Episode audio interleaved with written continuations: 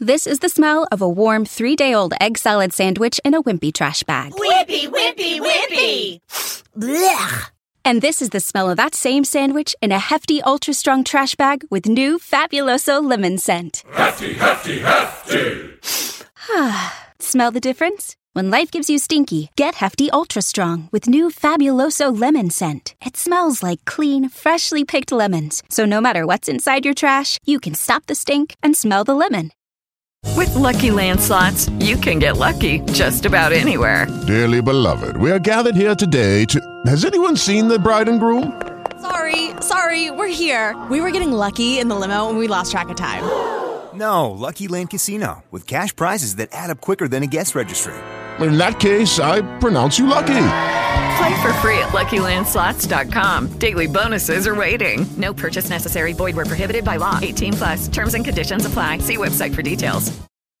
Seven-year-old Sophie Hook was camping in a tent in her uncle's yard, but when her family woke up the next morning, there was no sign of her. They frantically searched the house and the property, and having no luck locating the young girl, they called the police. But that call would be far too late. This is Monsters.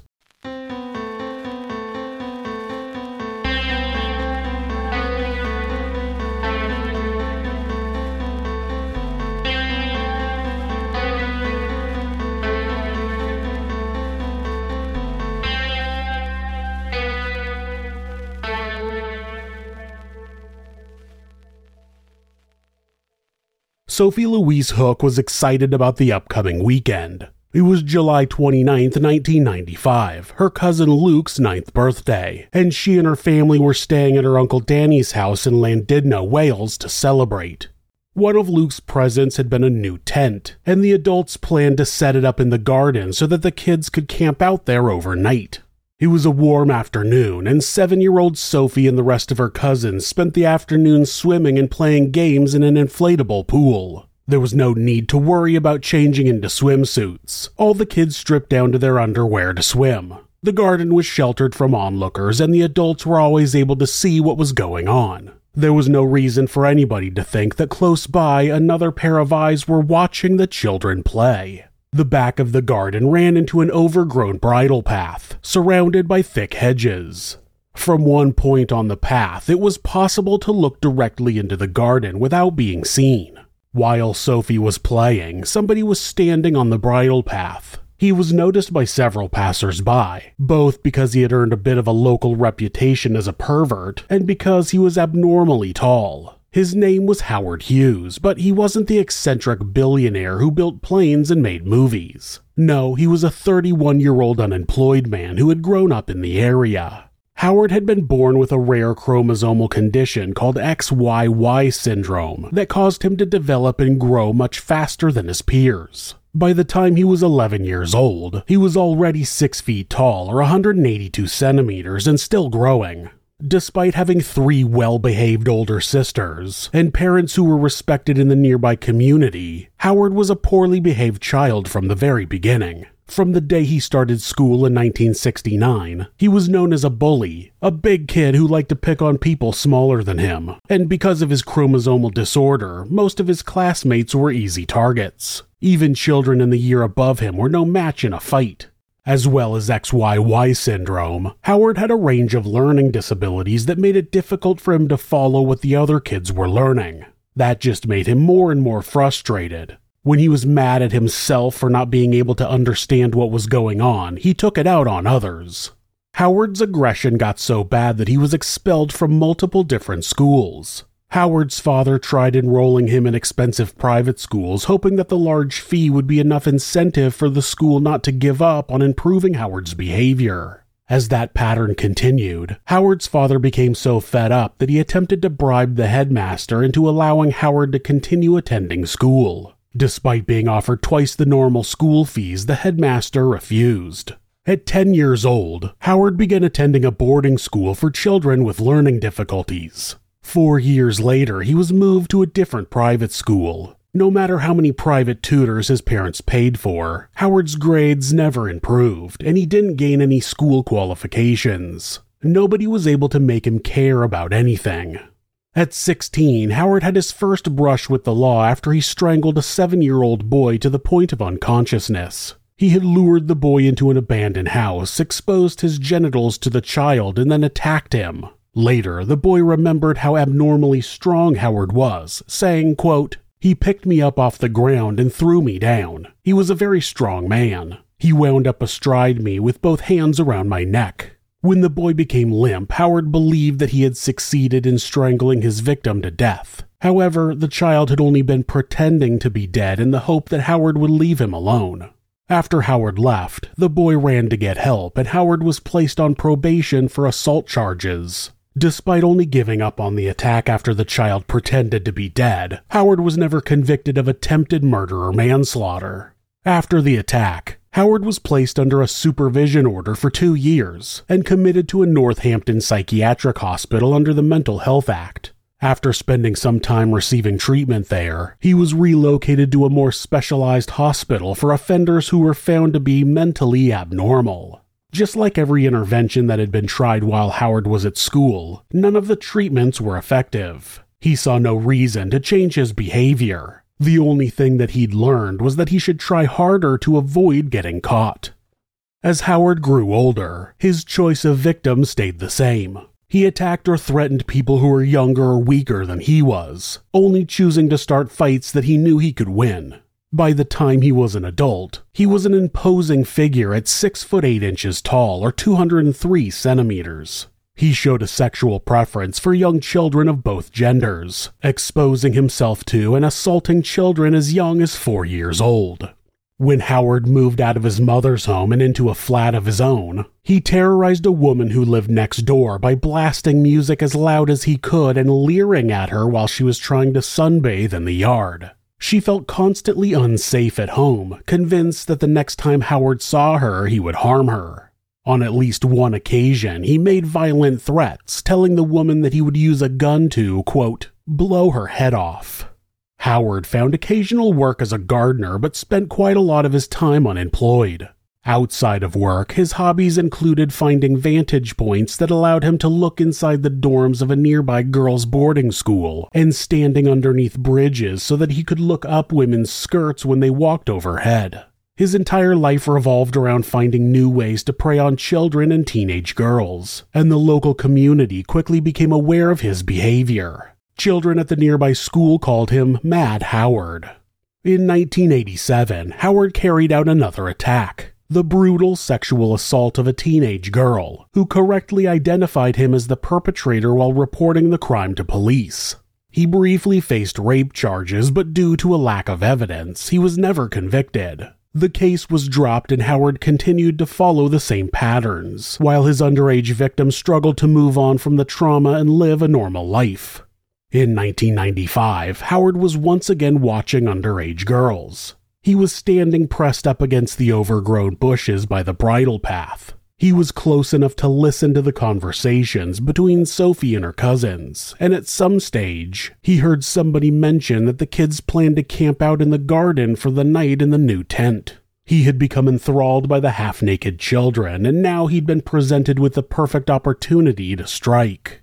After spending the day playing and eating barbecue for dinner, the kids had stayed up late telling ghost stories. The youngest child, Sophie's male cousin, who was six years old, got too scared by the stories and asked the adults if he could sleep inside instead of in the tent.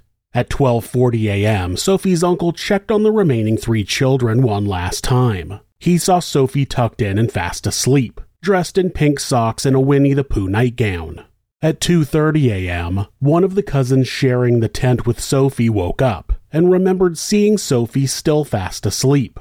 That was the last time that any of Sophie's family saw her alive.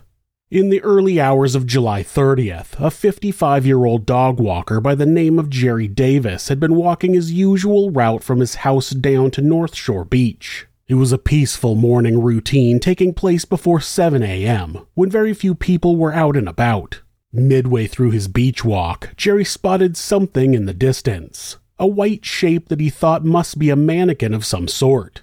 Unfortunately, we all know by now, it's never a mannequin. As he walked closer to the figure, his dogs began barking and pulling at the leash. Jerry realized that the white shape wasn't a mannequin at all. It was the pale, naked body of a young girl. He later described her skin as having a marble white appearance. Jerry searched the body for signs of life, but it was clear that the girl had passed away. He quickly removed his own t shirt, covering the girl with it like a blanket. Then, shirtless and panicking, he sprinted to a nearby phone box and called the police. At a quarter past seven, Sophie's cousins woke up for the day. When they saw that Sophie was gone, they assumed she must have gotten up early and rejoined the rest of her family in the house. Inside, Sophie's parents believed their daughter was still sleeping safely in the tent. After the other kids came inside and asked where Sophie was, the adults realized that there was no sign of her. The parents searched the house and property as quickly as they could and then called the police at 8:20 a.m. When police received that phone call, they immediately made a connection to the other phone call that had come in an hour earlier. The call reporting a child's body washed up on the shore of a nearby beach. By the time Sophie Hook was reported missing, she had already been found dead. Sophie's autopsy revealed the horrors that she had experienced in her final hours alive. The pathologist, Dr. Donald Waite, described Sophie's injuries as being typical of someone who had been in a fatal car crash because of the amount of force that had been applied to her small body. She was covered in bruises almost head to toe, and her ankle and arm had been broken. She had been sexually assaulted so violently that it had resulted in massive internal bleeding, and there were marks around her face consistent with being repeatedly hit in the head. There were a series of deep lacerations on Sophie's tongue and the inside of her lips. Dr. Waite reported that those marks were from Sophie's own teeth. She had been alive throughout the entire attack and had bitten down on her lip and tongue due to the amount of pain she was experiencing. Ultimately, Sophie's blunt force trauma and internal bleeding had not been fatal. Instead, once the attack was over, her murderer had strangled her to death. Dr. Waite estimated that the strangulation process would have lasted for several minutes. After Sophie died, the killer had tried to dispose of her body by dropping it in the ocean, hoping that the water would wash away any forensic evidence. Despite extensively searching the area, the pink socks, undergarments, and Winnie the Pooh night dress that Sophie had been wearing at the time of her abduction were not located. That led investigators to believe that the killer may have kept them as a trophy or disposed of them in a separate location. Local witnesses were quick to come forward about the man they had seen lurking around the bridle path close to where Sophie and her cousins had been playing. At six foot eight inches, Howard Hughes was distinctive, and he had a well known reputation for being a creep. One female witness said that she'd seen Howard trying to hide in the hedges. When she asked him what he was doing, he responded that he had dropped some money and was searching for it. Investigators went to the location where Howard had been seen and found that it was so close to the garden that somebody standing there would have been able to see and hear the children.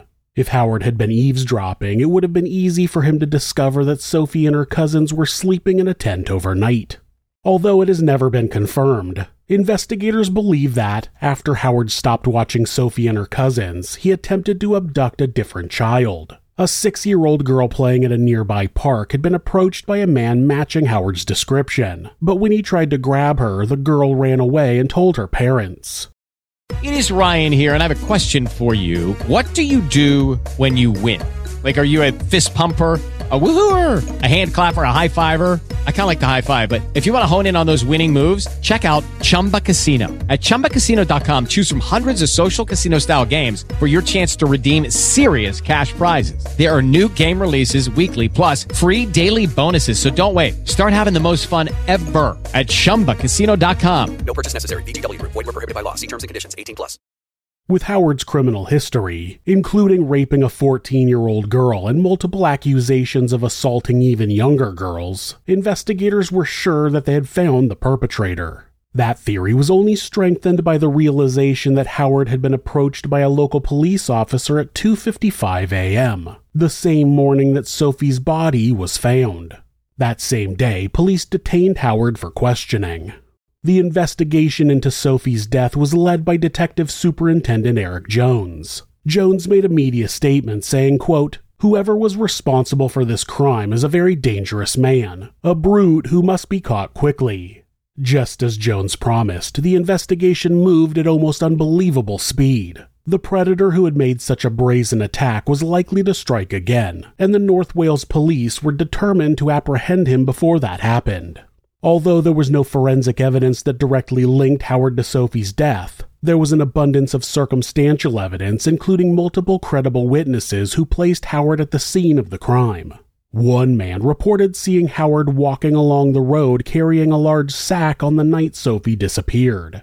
When police make an arrest based on only circumstantial evidence, the decision is almost always controversial and risky. Despite being certain that Howard was the murderer, police were unable to hold him for any longer than four days. They didn't have sufficient evidence to arrest him. Howard was promptly rearrested after a search of the house he shared with his mother revealed that he was in possession of child pornography. Less than a day after his second arrest, Howard Hughes was charged with Sophie Hook's abduction, rape, and murder. Jerry Davies, the dog walker who had found Sophie's body, hadn't planned on attending her funeral, but when her grieving parents asked him to attend, he didn't want to say no. At the service, each mourner was given a small booklet that contained a collection of photos of Sophie. Jerry opened the booklet and looked at the first photo. Then, for the first time since he'd discovered her body, he broke down in tears. The trial began in June of 1996. The prosecution was still lacking forensic evidence, so the outcome of the trial hinged on witness testimony as well as the strong circumstantial evidence tying Howard to Sophie's death. One of the witnesses, and probably the most crucial of them all, was Howard's father, Gerald Hughes. Gerald had made the difficult decision to testify against his youngest child because he believed, without a doubt, that Howard had killed Sophie. Gerald spoke to the court about a conversation he'd had with his son, where Howard confessed that he'd been the one to kill the young girl. At the time that the conversation took place, Howard had already been arrested and had undergone four days of police questioning, during which he had not confessed to the crime. Gerald had gone to visit his son at the police station, reportedly telling him, quote, If I'm going to stay in this room, I need to know whether you did it or not. Allegedly, Howard pulled his father to the side out of earshot of the officers and then replied, quote, I did it, Dad. I must tell someone.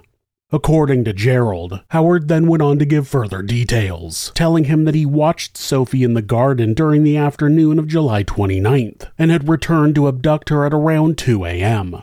He denied having carried or forced Sophie out of the tent, insisting that he'd been able to persuade the girl to come to the beach with him, after that, Harold told his father that Sophie had started screaming, forcing him to cover her mouth until she was silent. Then he stripped her naked and threw her into the sea. Nowhere in this story did Howard account for the vicious sexual assault that Sophie had suffered, or the severe injuries that had been inflicted on her. To this day, Howard has continued to insist that his father was lying during his testimony, and that the conversation Gerald remembers never happened.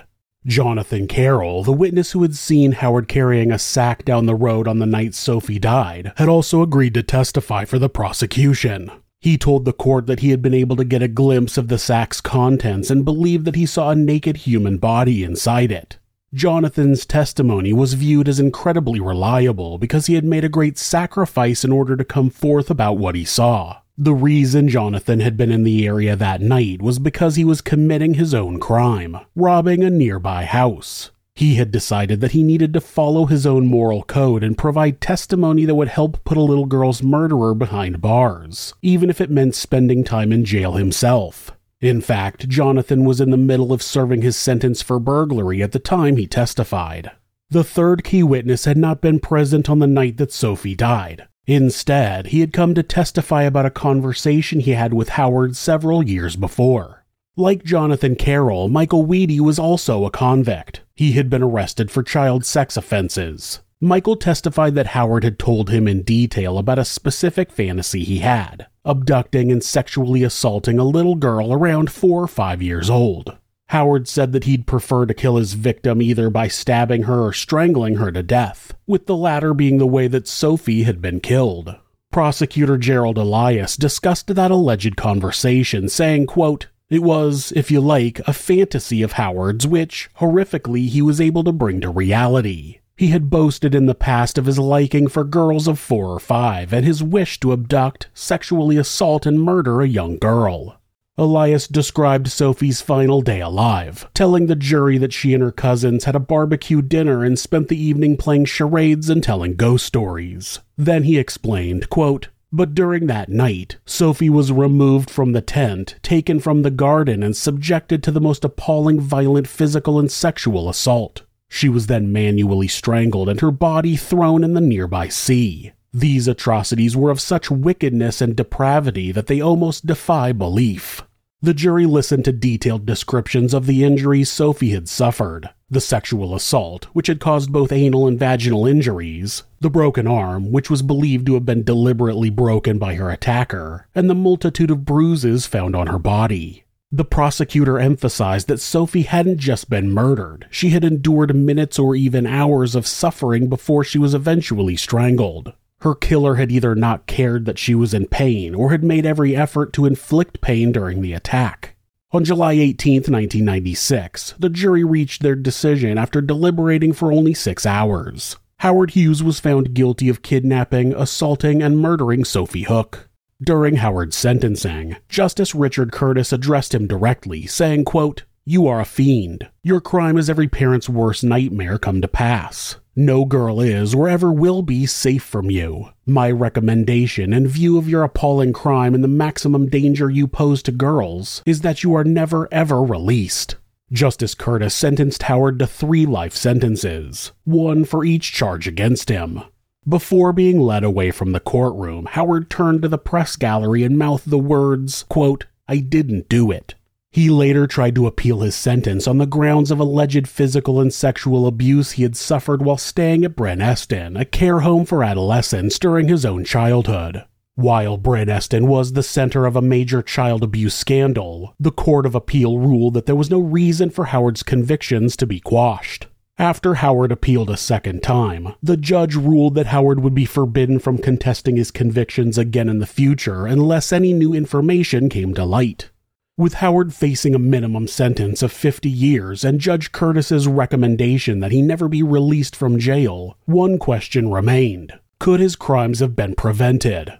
For years, local police had been aware of the man that local school children had nicknamed Mad Howard. He had been notorious since he was just a young boy. By the time he was a legal adult, Howard had collected 17 convictions for a range of different crimes, and in the years before Sophie's murder, he had been interviewed by police for five separate allegations relating to harm of young children. Howard had a documented history of peeping Tom behavior and had been arrested for multiple assaults of young children in the past. He was suspected to have carried out numerous other attacks, which never made it as far as the police station. His previous victims had been as young as four years old, but the worst consequence he had faced before Sophie's murder was two years of court ordered supervision.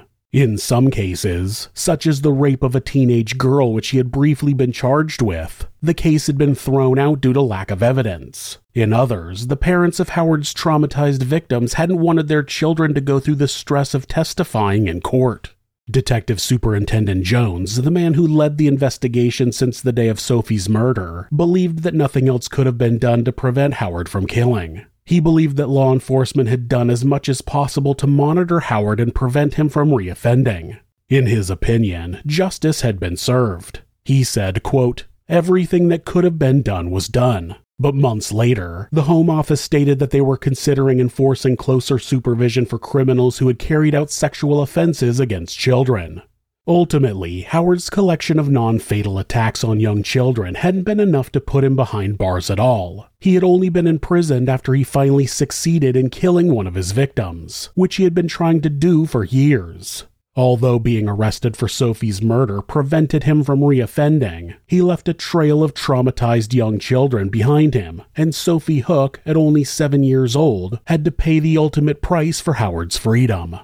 Sophie's family continues to live with a sense of guilt for not being able to protect Sophie from Howard Hughes. They had supervised the children playing in the garden that day and left the patio door open all night so that the kids could come inside if they needed to, but it hadn't been enough to save Sophie. Her mother, Julie, stated, quote, I protected my children so much. They were not allowed to cross the road on their own. We both feel very, very sorry that the one time she needed us most, we were simply not there for her. That feeling will never go away.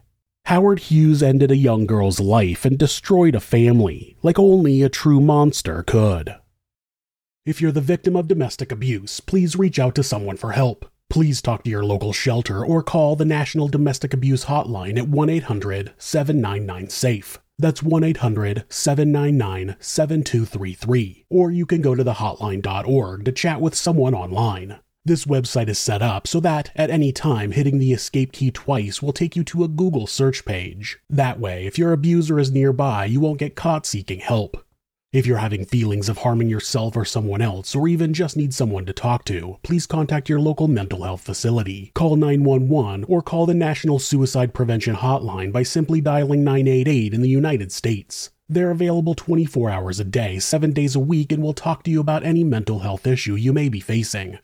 If you are a member of the LGBTQ community and suffering from discrimination, depression, or are in need of any support, please contact the LGBT National Hotline at 1 888 843 4564 or go to lgbthotline.org.